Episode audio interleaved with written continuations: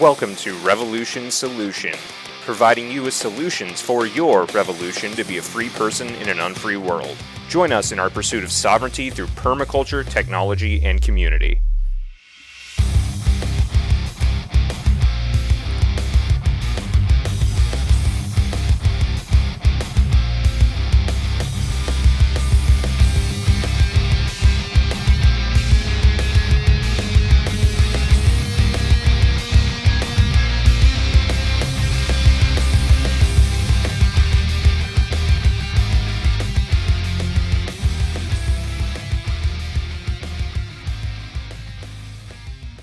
Welcome back to Revolution Solution. This is Cody.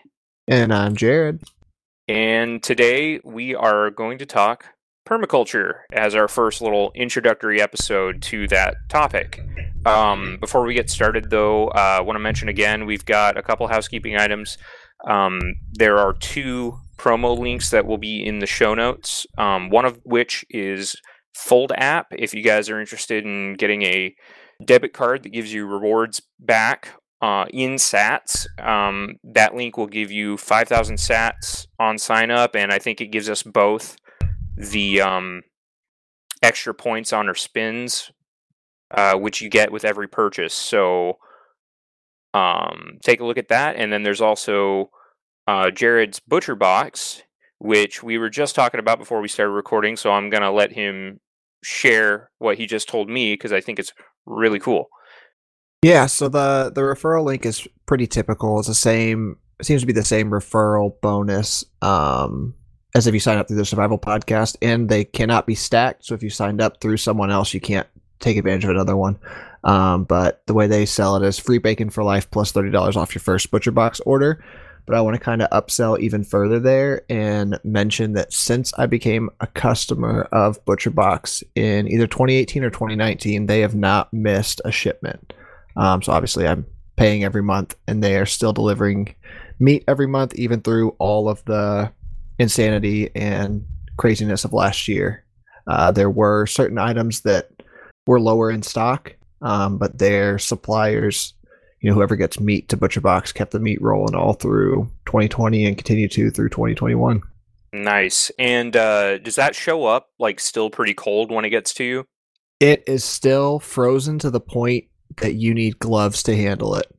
Oh snap! Okay, cool. Yeah, because mm-hmm. I've ordered stuff before where they've got like the the liner inside the box, and it like does a good job of keeping it cold. But you're like, man, I got to get in the fridge really quick. But uh, mm. you're saying it's still completely frozen. That's awesome. Yeah, that means they got quick. Really thick insulation all around, and they also send it with dry ice in the top. So we had oh the box that showed up the week of Thanksgiving. Luckily, showed up the day that we were supposed to leave for Atlanta before we left town. Uh, but it was two days late and it still had dry ice in it. Holy cow. That's awesome. Okay. Mm-hmm. So, uh, with that said, please keep a lookout for that. We'll have the show notes out uh, the same day that this is posted, which is going to be uh, December 10th. And uh, let's get right into it. So, permaculture. What is permaculture? Yeah. Let's do it. Um, so permaculture was originally a combination of permanent and agriculture, but has eventually changed to just be more generically a combination of permanent and culture because folks started to realize how broadly it could be applied. Mm-hmm. Um, and when Bill Mollison and David Holmgren came up with the idea in the 80s, agriculture I guess didn't didn't quite have the same negative connotation it's grown to have today. Um, that was really kind of the early in the the whole chemical revolution. So agriculture was just kind of more thought of as providing food. Um, and in that vein, you know, it still kind of applies, but it's it's significantly more broad than that. Mm-hmm. So to expand from there, uh, Wikipedia actually has a really nice introduction in their entry for permaculture. So I'm just read straight from that. Permaculture is, amongst others, an approach to land management that adopts arrangements observed in flourishing natural ecosystems. It includes a set of design principles derived from whole systems thinking. It uses these principles in fields such as regenerative agriculture, rewilding, and community resilience. Permaculture originally came from permanent agriculture, but was later adjusted to mean permanent culture, incorporating social aspects as inspired by Masanobu Fukuoka's natural farming. The term was coined by Bill Mollison and David Holmgren in 1978, who formulated the concept in opposition to Western industrialized methods and incongruence with indigenous or traditional knowledge. So this is something that um, they didn't come up with all the different uh, tactics and procedures that are often employed in permaculture. They took basically a survey uh, looking at all sorts of different indigenous communities and just saw what sort of things they were doing since they had to deal directly with the poor stewardship of the land um, and applied those in a modern way. Basically, I mean, in a lot of cases, it's the, using the same tools even because you don't need uh, large specialized machinery most of the time to just work with the earth. Nature knows what it's doing. Nice. Yeah. Um, something that I was thinking about while you're talking is uh, it, it really is like I, I like the idea of it being permanent culture because um, as we'll get into, it really is just a almost like a mindset way of handling you know anything that you do whether it's around the house or in the backyard in the garden and it's not it, it really isn't just a food growing practice Absolutely. Yeah. Yeah, it can apply to anything. yep all right so do you want to read the prime directive Yes. So permaculture has over the years taken to mean many different things to many different people, but at its core, it is the prime directive and the three ethics, which we're going to get into. So the prime directive simply states the only ethical decision is to take responsibility for your own existence and that of your children. Mhm. That's it. Yeah, and I noticed that uh, note you put on there. Uh, the just notice that it is responsibility for yourself and your kids, and how that ties into self ownership. So, um, I really want to impress that upon people, just because, like self ownership, like it, to to really own something is to take responsibility of. Every, everything about it. So, like, if, if you're going to own yourself, you have to be responsible for your own actions Absolutely. and all the fallout from that. Yep. And Yep. the consequences. Um, so this leads into the three ethics, which are basically just an elaboration of the prime directive. Um, they're earth care, people care, and future care. So you're basically making sure you ethically take care of the earth and its resources, the people, the community, the human systems around you, and you know, again, relating back to the prime directive, taking care of the future. Because if you're doing the most expedient thing now, it's not necessarily going to be the best in the future. Mhm. So some folks have taken the third ethic from future care to be fair share, which is much too communist for my taste, and they typically mean it as such. Um, so fu- future care, in my estimation, is a much better representation of Bill Mollison's original intent. I know David Holmgren still uses fair share, but that is Hmm. definitely kind of his his bent is more socialist communist type direction.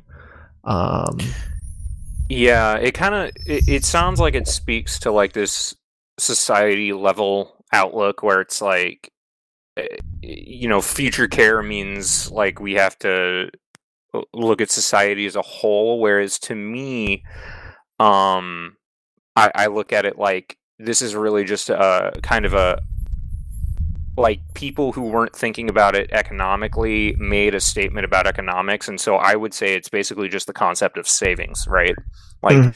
don't don't Mhm. um burn all of your you know your food resources and not have any left for winter right like learn how to preserve how to how to push things forward um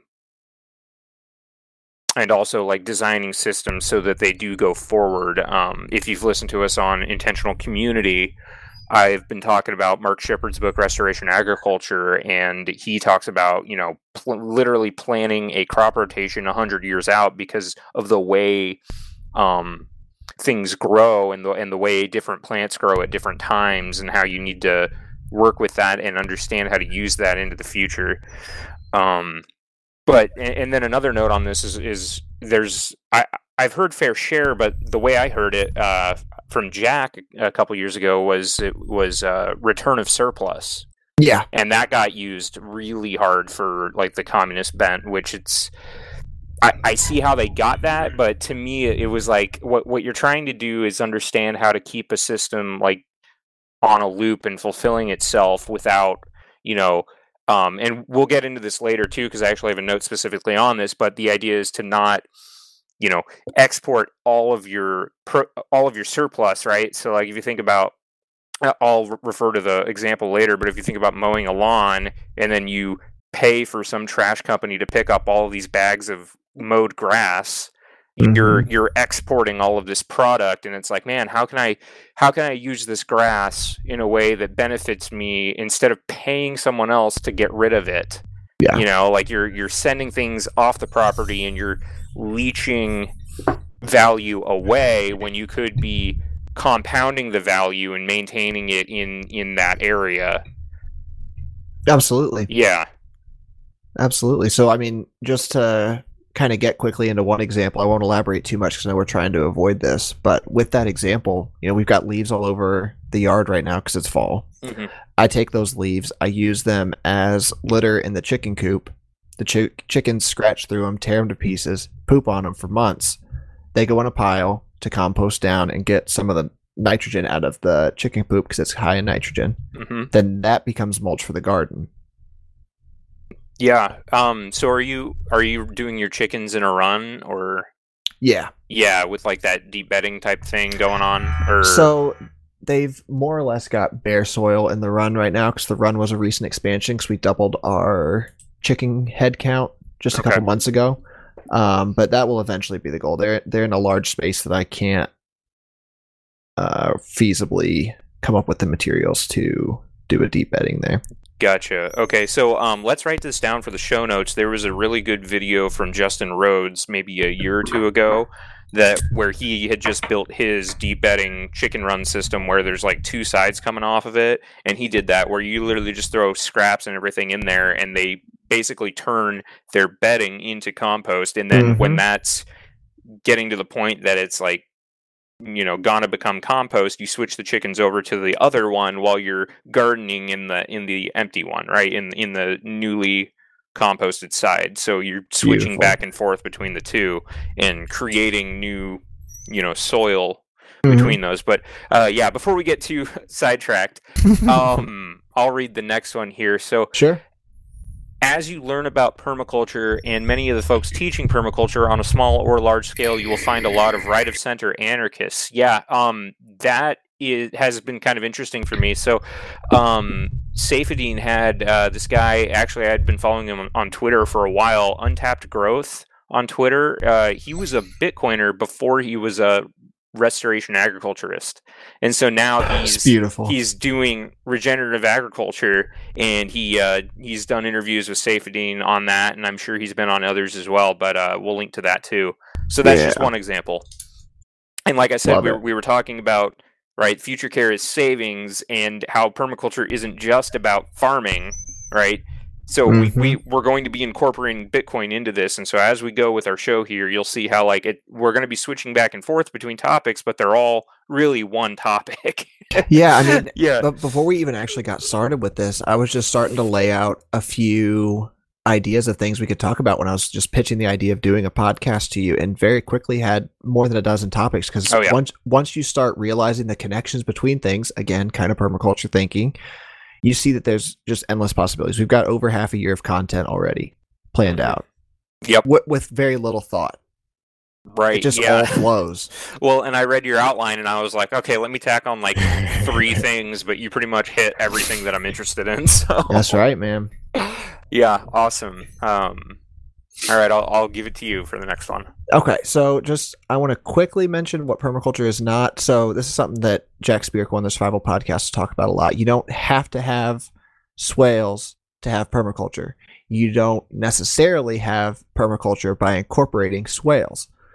Permaculture is not swales or hydroponics or chicken tractors. These are particular tools that could be applied in a permaculture system, but permaculture can also exist in their absence permaculture is basically the design science, the way of thinking and combining different pieces. Right. Um, I mean, a toilet a toilet can be part of your permaculture system, or it could Mhm. not.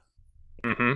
Yep, and and it's all how involved you want to be. So, like, I think one of the things that you wrote in that very first outline was, you know, what is what does freedom mean to you? Like, how how much of this are you willing to do, and how much are you like, you know, I'm perfectly okay, you know, going to the store for this, or Mm-hmm. or being plugged in to a certain degree because it's just convenient or whatever you know whatever it is um, this this is about lifestyle design and not everybody wants to be completely off grid and self-sufficient and you know that's fine Right. um should i give a little like at least say like what a swale is for those who don't know Yeah, definitely. Okay, so um, this is something like like I mentioned with like grass going off of a property. Um, what a lot of people don't realize, and it's one of the first things that becomes apparent when you get into you know gardening or farming, is water. And if you have a property that you know isn't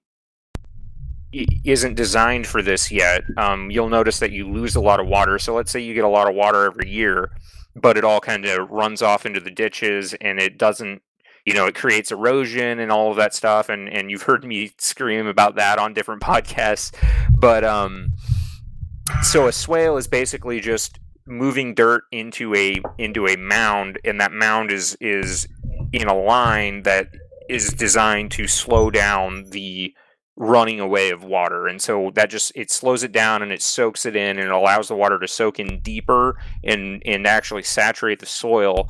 And so it's it's one of these concepts of just preserving water this water resource that would otherwise just you know run away that you're not capturing you know.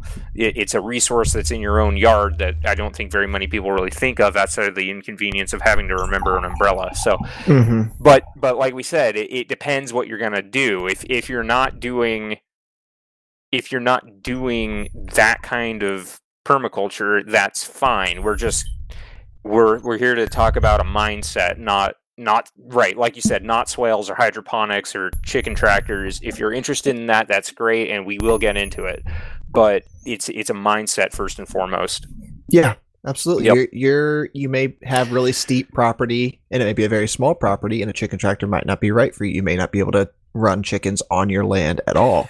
That doesn't mean you're not doing permaculture. Jack Spirko is doing something very clearly very different on his property than what Paul Wheaton's doing. But anybody who hasn't like aggressively drunk the purple breather Kool-Aid is going to see both of them as permaculture. mm-hmm. yep so it's all about finding your niche Yeah, for sure. Yep. Just like with everything. All right. So um, we've got this TSP episode 2828, which will be linked in the show notes. Um, and that's a sort of a reintroduction to permaculture episode that came out. I don't know. Would you call that recently? Maybe in the last. Yeah, 100 episodes would be like a half a year ago. There you go. Okay, so six months ago. That's pretty recent for me because I haven't really been. Li- I haven't listened to you know every single episode of TSP since like two years ago, maybe. So that's recent for me. Um, hmm and within that are a lot of uh, links and, and video and things like that too. So We're we'll going to have that. an ass load of links in the Yeah. notes for this too. yep. Um, and I've got references within my spot later. So if you have anything from that episode that you want to hit on that you remember off the top of your head, or we can just keep going here. Um, we can keep moving for now. I may jump back into some things when you reference back to it. Okay, because Um, I, I- I know I've got two spots that I specifically reference when I wrote down my piece in here. Yes, I Okay. noticed that. Um, I think we Alright. can skip my last point because it's kind Of- yeah we've we've definitely talked about this okay um so that puts me into um so we've talked about the prime directive we've talked about the ethics but um and what permaculture is not um so it is a mindset and to add to that mindset is the concept of mm, the problem being the solution um it's really funny. One one of my favorite uh, my favorite book series that I grew up reading. One of the that's a concept that constantly shows up in there. Um, Terry Goodkind's The Sword of Truth, and he's always talking about let let's not think of the problem, think of the solution. Well, um, so so the problem being the solution is really this concept of taking what is and and trying to just work with what is instead of allowing you know um you know wishes and could have beens to overrule like just you know your your reason and logic uh, to deal with the situation. So um this goes so what i wrote here this is where i actually wrote the lawn mowing example. So uh, one common example might be lawn mowing in the average suburban household you will often see a person work their day job to acquire money that then pays for fuel and maintenance on a machine designed to cut grass they then spend more of their time and labor cutting that grass and exporting the clippings in bags that they hand off to a company that finds something to do with this wasted carbon. Now, I'm not here to disparage the company who is probably doing something perfectly useful and economical, such as using the grass clippings in a commercial compost. What I'd like to point out, though, is that the homeowner mowing their grass is really just a farmer, but this farmer is paying others to take his product away as waste. And all for the sake of keeping stickers and bugs away, which, hey, I totally get. I live in Kansas and we get stickers like crazy. Um, but what is the farmer farming? He's farming grass, right? So someone just cutting their lawn is a farmer of grass because as soon as that grass is cut and you get any kind of moisture, it grows back like that. Mm-hmm. So, um, what are some ways to use that grass and get further value out of it instead of losing even more economic value by literally paying to get rid of a natural resource? So we kind of opened up on this a little bit. Um, but what are some things we could do? We mentioned compost is definitely one. Feeding it to your chickens, putting that somewhere where they can you know, add to it and and process it through scratching and whatever chickens do. What what else can we do with grass? Mm-hmm. I mean, if having a good lawn is important to you, just mulching it in place and leaving it there to break down to feed the grass that's left behind is a perfectly good use for it. Yep. Um, I actually used to do that when I worked in groundskeeping, but that was mostly because I was too lazy to actually use the bag and take like dump the uh, grass out. I was like, why? because even even because I had just gotten interested in permaculture and I was like, why are we doing this? No, I'm going to mulch it, you know. Mm-hmm. I, and I was I I did a very good job of staying up on the mowing. That way, it never got to a point that it was unmanageable and it looked bad. But yeah. it was I I definitely mulched in place. Well, my my plan is with the folks that I mow for, because I've got the little like landscape business now the mm-hmm. people that I know don't use any herbicides or pesticides. Once I have a bagger mower, I am, with their permission, stealing all of that for my own compost. There you go. And they're going to pay me for it. Yeah, that's nice. well, right, but see, yeah, that there you go again. So we don't, you know, especially if you're on a city lot, maybe you do have a yard, and that's not how you want to do permaculture, and that is something where you have a lawn company that um, you're willing to give up that that grass to. Um, because you know as we said this is about what this podcast is also about technology and so we're going to show you how to do things um, that aren't necessarily farming related right yeah but so i guess one of my my favorite examples with grass is like okay um well um like uh, justin rhodes had some videos on using pigs to till his garden and he's like well you've got i could i could do it and you know uh bust my back and everything else tilling a garden, or I could take these animals who already like to do this crap and yes. put them just where they need to be to do it. And then, you know, they get exercise and fun out of it and they get to roll around in the mud and I get yeah. a tilled garden for basically no work. Yeah. Um, so Beautiful. if you have grass, maybe you have something to graze that grass, like cattle, and you or just goats. fence them in. Yeah, or goats or sheep Mm-hmm. And you know, I've mentioned before, uh, Darby Simpson has a customer up there in Indiana that is literally just an old man who likes to have the cows in his yard for a couple days, and they're his lawnmower. So he just fences them in for a few days, lets him mow his yard, and then he moves them off uh, back to the regular pasture area afterwards. Yeah, that's um, cool. Yeah, and so I always think of it like, why? Even if I did have to mow, why wouldn't I mow with something that not only mows, but I don't have to push it and it leaves behind fertilizer when it mows. it's mm-hmm. like, huh, you know. So that these are ways to to use a product, this product called grass that we would otherwise throw away. So, um, yeah, to move on, uh, my my next concept is the stun technique of farming or uh, we'll we'll say even just for like small gardening um you know maybe sometimes you um well I, I've got this in the next example. I don't know. I'll just I'll just say the stun technique and then we'll get into it because I have it more written out later. Uh, so stun stands for sheer total utter neglect, and that is a perfectly legitimate way to farm. So um, another resource that is wasted oftentimes are seeds. So let's apply the previous thought experiment to how a gardener might save money next year and even improve the natural qualities of the plants he grows for the unique environment that is your backyard. Mm-hmm. So um, if if you're buying seeds you're often hunting for a specific seed and a lot of times you get hybrids or whatever that don't produce seeds because they're hybrids uh, just trying to find qualities that will survive in your backyard. If you have a particular pest problem or particular environmental thing going on, like your soil condition or whatever it is, so you're trying to find a type of plant that will survive there.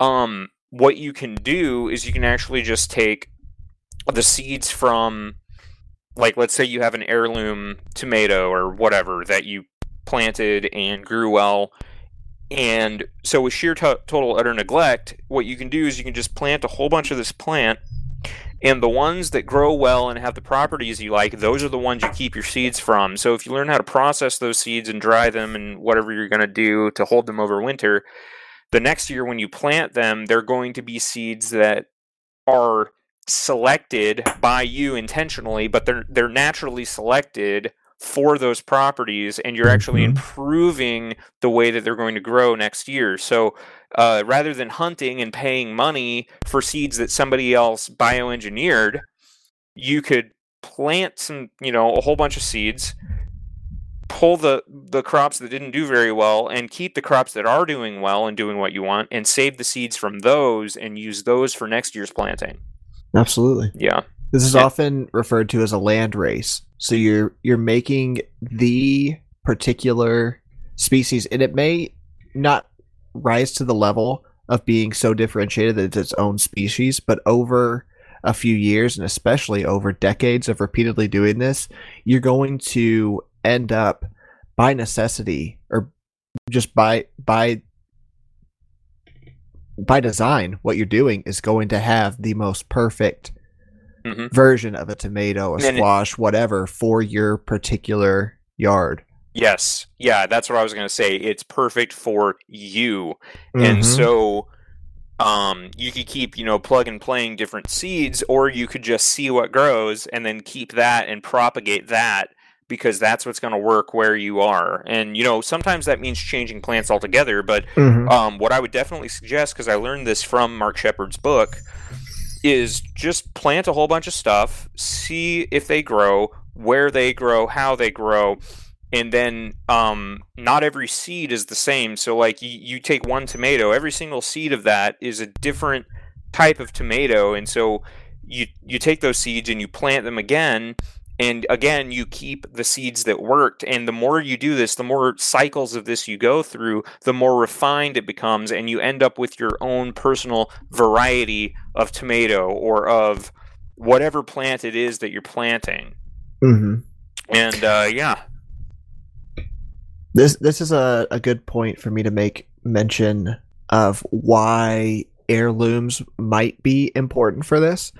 Um, just because the reason they're heirloom is because they're known to produce seeds that are true to type.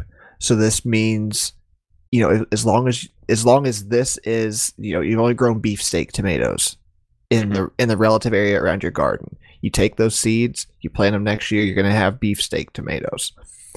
If you grow beefsteak tomatoes and some sort of like a yellow pear tomato, you don't necessarily know what those seeds are going to grow next year.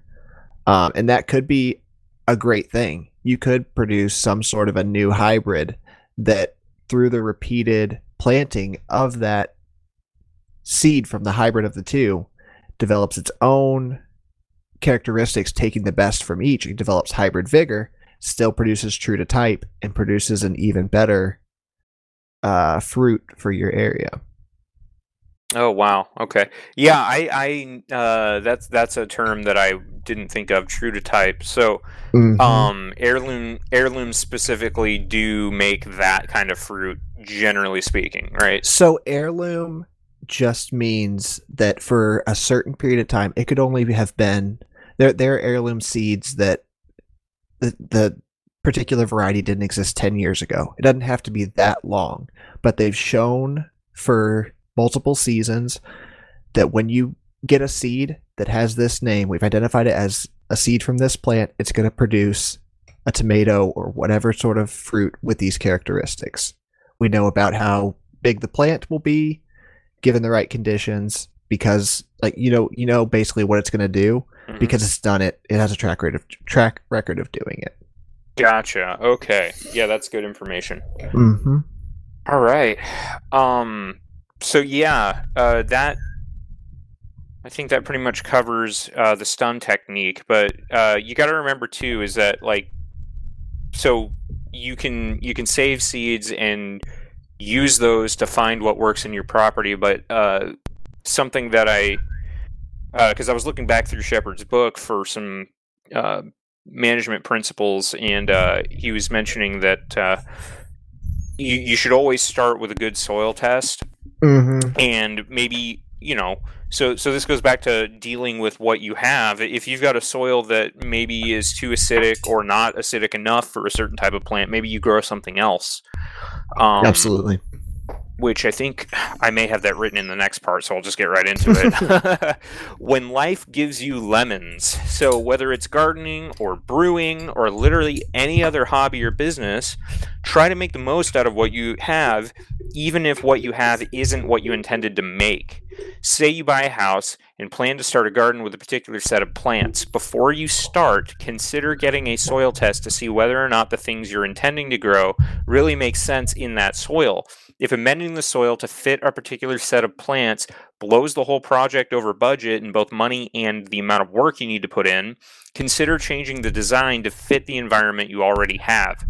So this goes back to that uh, TSP episode 2828, where Jack was saying with designs he never implemented because they would never see an ROI. So you do need to do the math and really think about like, okay, how much work am I putting in, and is it worth doing this particular system? Right? Should I Mhm. grow, you know, let's say a pepper garden in I don't know northern Wisconsin where it doesn't get warm enough, or you know it, it or if I'm in Texas and it's too hot, you know, you wouldn't want to try to grow, let's say like spinach and like cold weather stuff. absolutely in the summer Yeah, like you, you really have to think about what's gonna work, when, where, you know, what's my climate, what's my soil, uh, that sort of thing. And and if it's too far different from what you're trying to do, then maybe change what you're trying to do,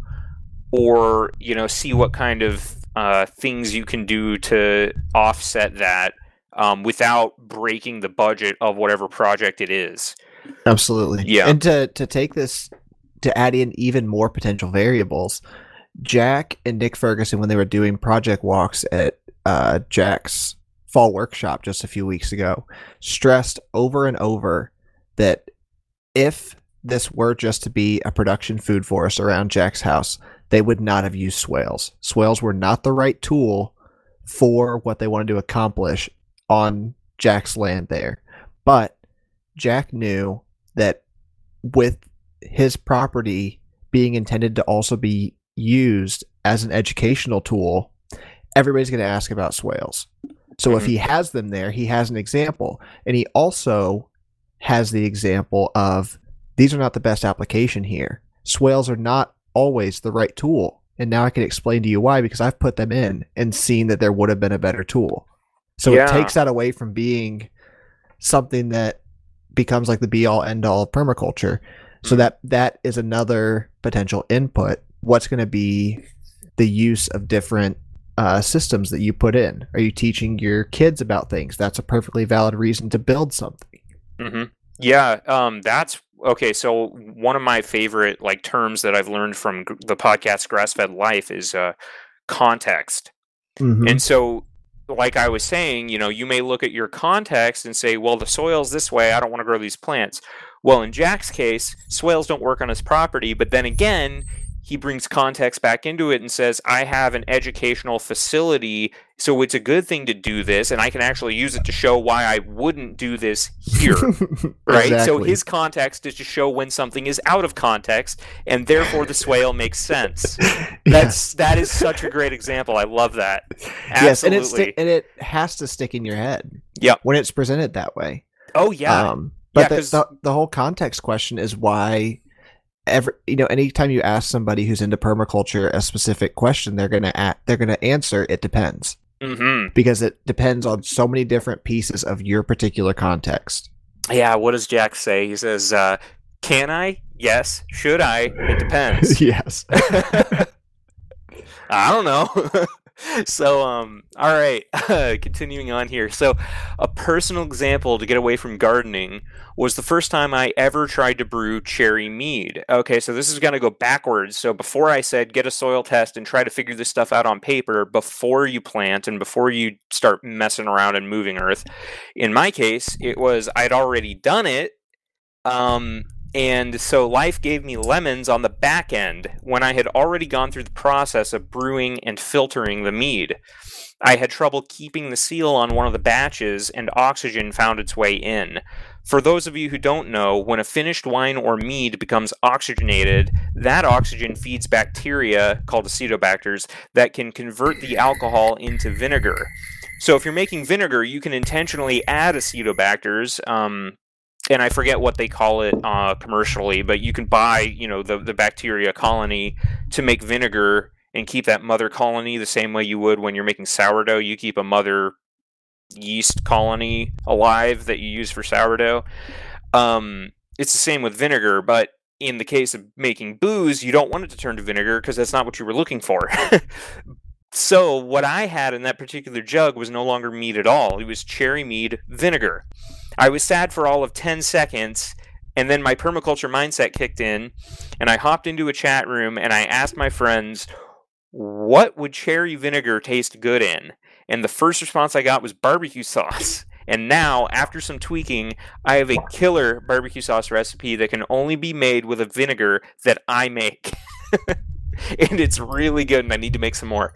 Uh, Yes, it is good. This, uh, this winter. So, um, oh yeah, you got to try it at Childerberg 3. That's right. Yes, I got a jar. I just don't use many sauces, so it's still sitting full in my pantry with Oh, yeah. many other sauces for a rainy day. You know what? So my two favorite uses for that, um, it, since it's cherry and it's like a really spicy, um, it's kind of like a sweet and spicy sauce. Mm-hmm. I include mine in meatloaf a lot. Oh shit! That's really good. Um, but the other thing that I really like to do is actually just make homemade steak fries, um, where you like cut really thick fries out of potatoes and uh, fry them in oil, and then I put like maybe either like seasoned salt on them, mm-hmm. or you could probably use like Tony's would be really good, and then dip them in that barbecue sauce. Oh my god! Mm. It's and that on the side of a steak and fries. Oh my god! So I have really good barbecue sauce, and I will bring that to Childerberg for next Memorial Day. Keep a lookout. It is in the Austin, Texas area. Childerberg.com. So many homebrewers can be discouraged by discovering a bad batch, and I put bad in quotes, a bad batch of wine to the point that they dump it down the sink, sink and put off trying again for a long time. But when you apply the permaculture mindset of turning a problem into a solution, you may come out the other side with something that surprises you. So that is my my piece. Beautiful. Yep. To expand even further, I don't. I had made mead just over a year ago. Very Mhm. simple, just traditional mead, and I don't drink much um anymore. So I it was going to take me a while to get through my last four bottles that still remained.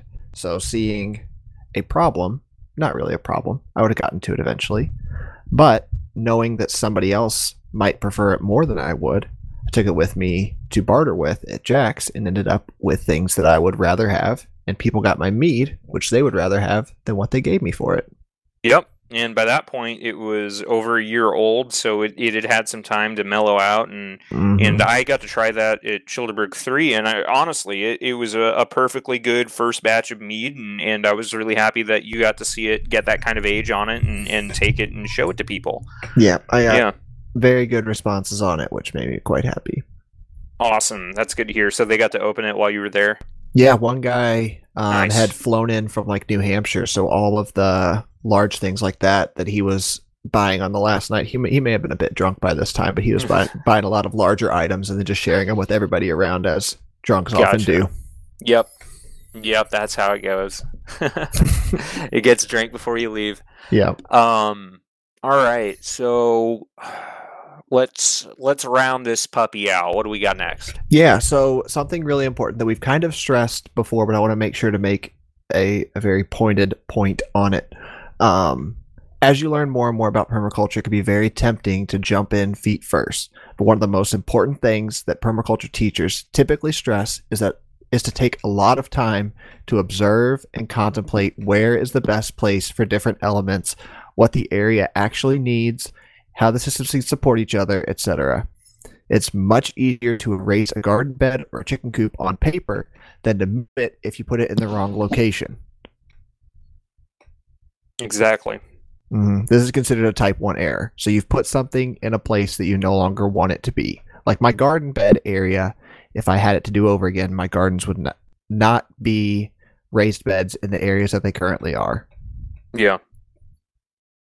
Yeah, and and just popped into my head. That's like uh, if you think of it like a Bitcoin transaction, you know, you you really need to make sure that you mean to send that transaction because if you send it to the wrong address or the wrong amount or whatever, and it gets codified on the blockchain, it takes all of the energy that it took to to confirm that block to unconfirm it, right? And at this Mhm. point, at this point, that's we're talking about like all of the energy in the world. So you got to be really careful with Bitcoin because it ain't getting rolled back. Yes. Um, and with permaculture, it's very similar because you're literally talking about like moving earth and building infrastructure, and that is really hard to fix once it's already there. hmm Yeah. Absolutely. um, from uh, Jack again, a great way to pursue permaculture is to add one thing at a time. And I wrote this as one product at a time. So spend the first year getting good at chickens and rooting out problems in your processes using the troubleshooting skills that Jack talked about in that TSP episode 2828. Um, give yourself a chance to design and redesign processes before tacking on another product that will have even more processes that need to be incorporated. So, you know, maybe you've got chickens the first year and you really want to start, you know, on a on another animal, maybe you want to add pigs. It might be a good idea to go ahead and wait until you've done chickens for a year and in that case you may have done them depending on how you're doing them if you do them in in batches you know like if you're raising meat birds you can do that up to five times a year depending on your climate and you know how much warm weather you have Mhm. um, give yourself a chance to do it five times before you go adding pigs in and trying to make like some kind of rotation out of them right you want to be good at one thing before you move on to the next Um, Definitely. And within yeah. within a year, you'll also see what your labor costs in dealing with that particular product is. You'll have a better gauge of whether you want to add even more to it. So mhm. may, maybe you you realize you don't have the time to be able to deal with a batch of meat birds at once, plus some pigs. So you just get a few more meat birds and try that out. You'll also start seeing in that year all the different things that you can do to produce inputs that go to whatever you've put in place. So you keep that production in house. And also, you'll find ways to make use of the quote unquote waste products from Mhm. that system that you've put in. And just spending that time watching the system as it sits, you'll once your brain gets switched onto this, you'll start seeing all sorts of possibilities. Right. Yeah. So what I've seen a lot, um, especially from grass fed life, um, just listening to how a farm progresses, like what the way that I see it almost is you almost want to be so slow on adding things that it, your farm forces you to add something. So let's say you're, you know, let's say you're running cattle and you're rotationally grazing and you're keeping up on your grass, but then you hit, hit a point eventually you hit a point where that grass, because of the rotational grazing and the fertilizer that's being left by the cows, and you're getting so good at it now that that grass is growing out of control and you're actually having to go and, and bush hog in front of the cattle to get the grass down to a, a height that the, the cattle can handle. Mm-hmm. Well, now your farm is forcing you to actually put more cattle on that land. You don't want to do that before it's ready, though, because you don't want to burn the land out. So you wait until you're forced to actually, you know, upgrade and increase your production, right? Because you have a new product that that is getting to a point that it can be used for this other purpose, right? You're producing so much yeah. grass that now you have to produce more cattle. Right? That's awesome. Yeah, you've made the system so much better that it actually becomes less labor intensive to mm-hmm. add more cows to it. Exactly. And and the way I look at it is you you've gotten so good at that particular skill that now you're forced to add another skill because rather than rather than being mediocre at something and being mediocre at 10 different things and having a mess on your hands, you've gotten good at something to the point where now it basically runs itself and you can increase whether it's increasing production on that one thing or maybe finding a way to reconstruct maybe you say okay you know what Th- this field is running like crazy and instead of instead of bush hogging it or instead of increasing my my cattle on the farm what if I use that grass for something else? So maybe I let it go to hay and now I've got backstock and that's useful to me during the winter.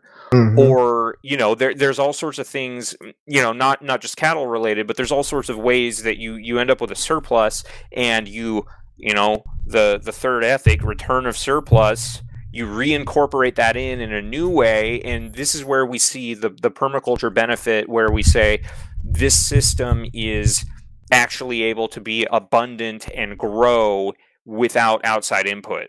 This mm-hmm. is how it happens is you get so good and efficient at the things you're already doing that now you have surplus that gets reincorporated in new ways. Yeah. Beautiful.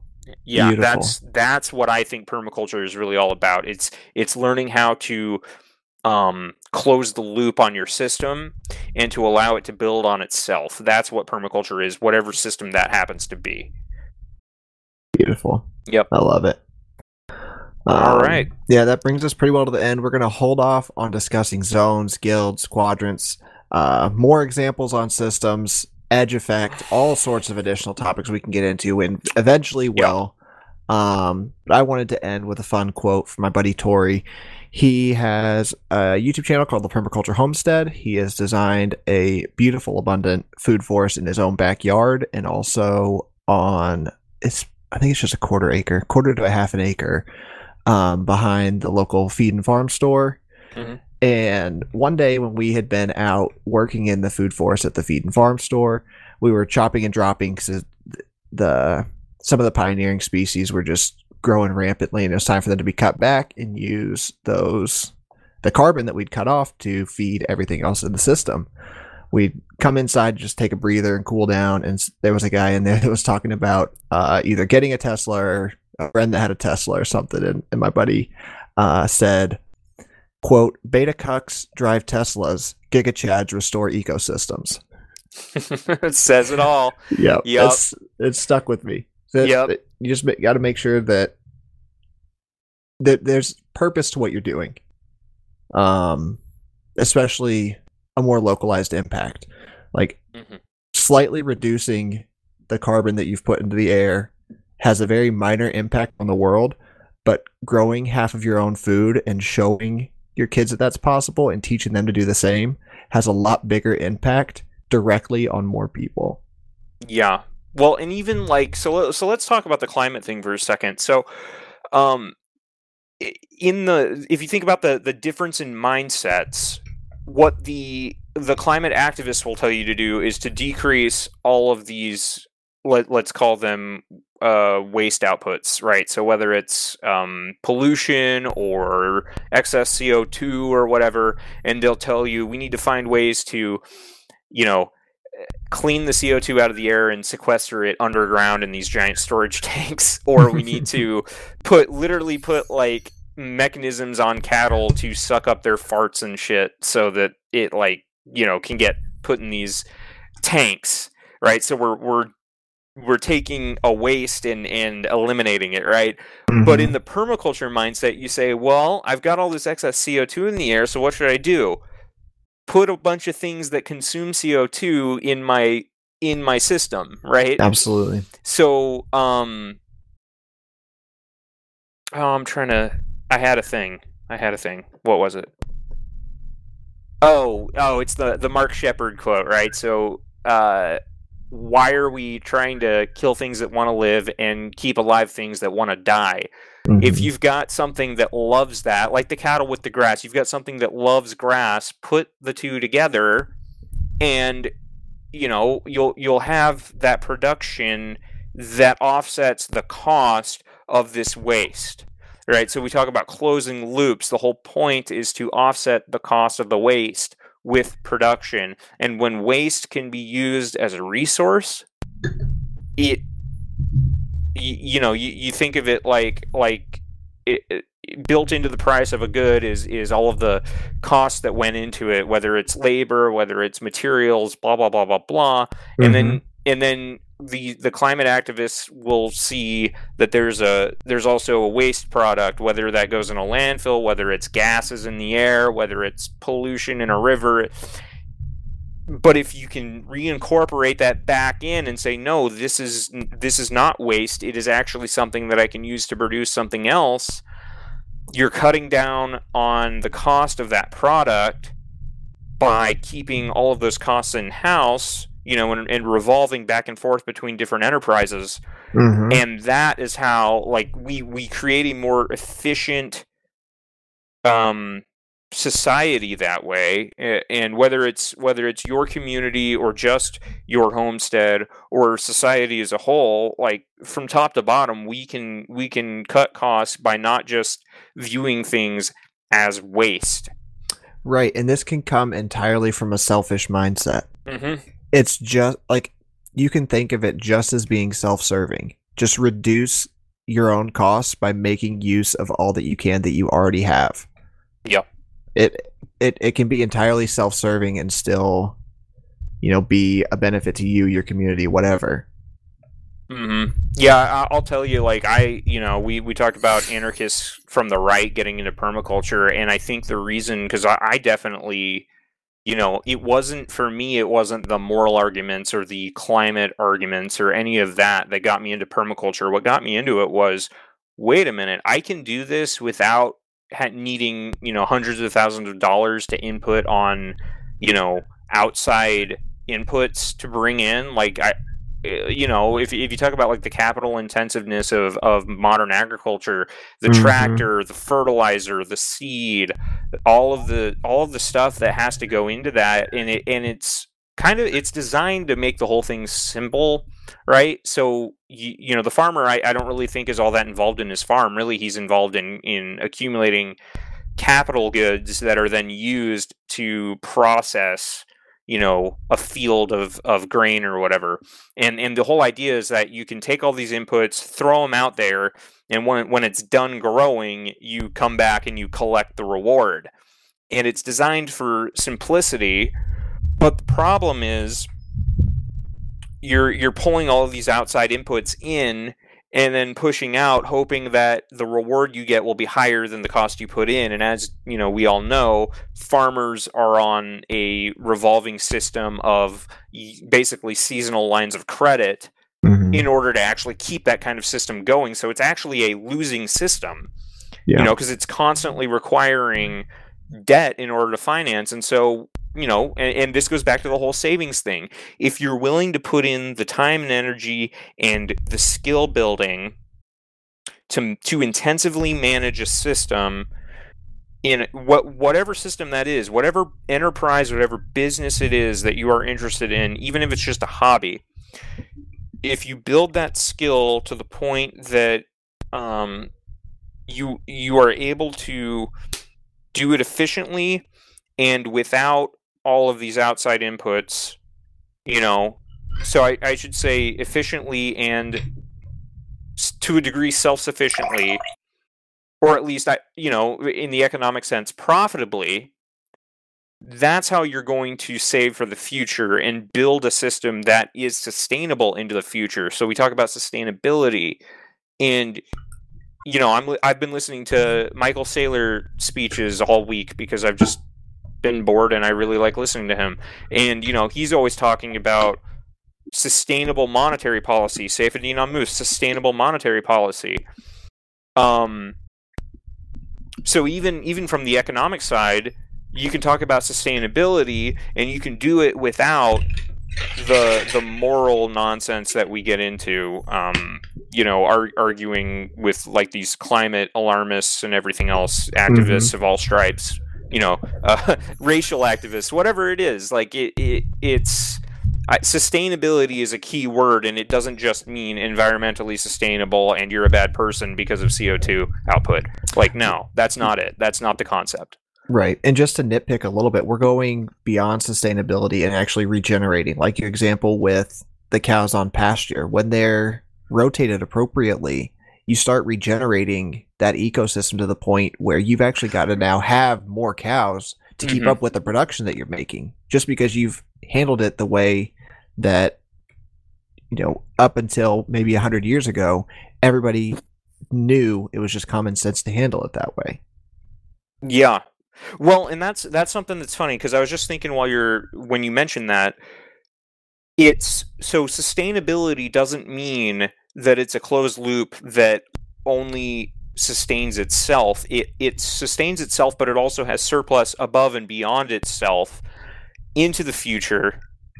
So, like, it, whether we're talking about you know producing enough vegetables that we can can them and have them over the winter, to keep us alive until next year, or if it's creating a surplus that we can then feed into another enterprise, whether that's, you know, cow manure being fed into compost that gets used in the garden that becomes feed for the chickens, mm-hmm. right? You see how there's this surplus building up. There's a surplus of nutrition and a surplus of solar energy that's been captured by animals or that's been captured by plants and then fed to animals and then grown in the form of biological energy and mass. Like, we are we're not just sustaining the system at you know 100% capacity we are increasing the capacity of the system as it builds on itself Absolutely. it's into the future future care right mm-hmm. yep so Beautiful. that's that's the way i look at it that is i think that is the essence of the permaculture mindset is that system that is not only sustainable but it is abundant mm-hmm. well put all right so if you're if you're good with ending it there, I'm good. yeah, absolutely. I think we covered a lot of ground. All right. So uh, we hope you guys found that useful and can uh, at least ma- think about that in your own life, in your own hobbies, and your own uh, production. Yeah, both of our listeners give us some feedback. Yeah, please, please share this around if you if you found it enlightening at all. But uh, Thanks for listening and cheers. Yeah, peace and love.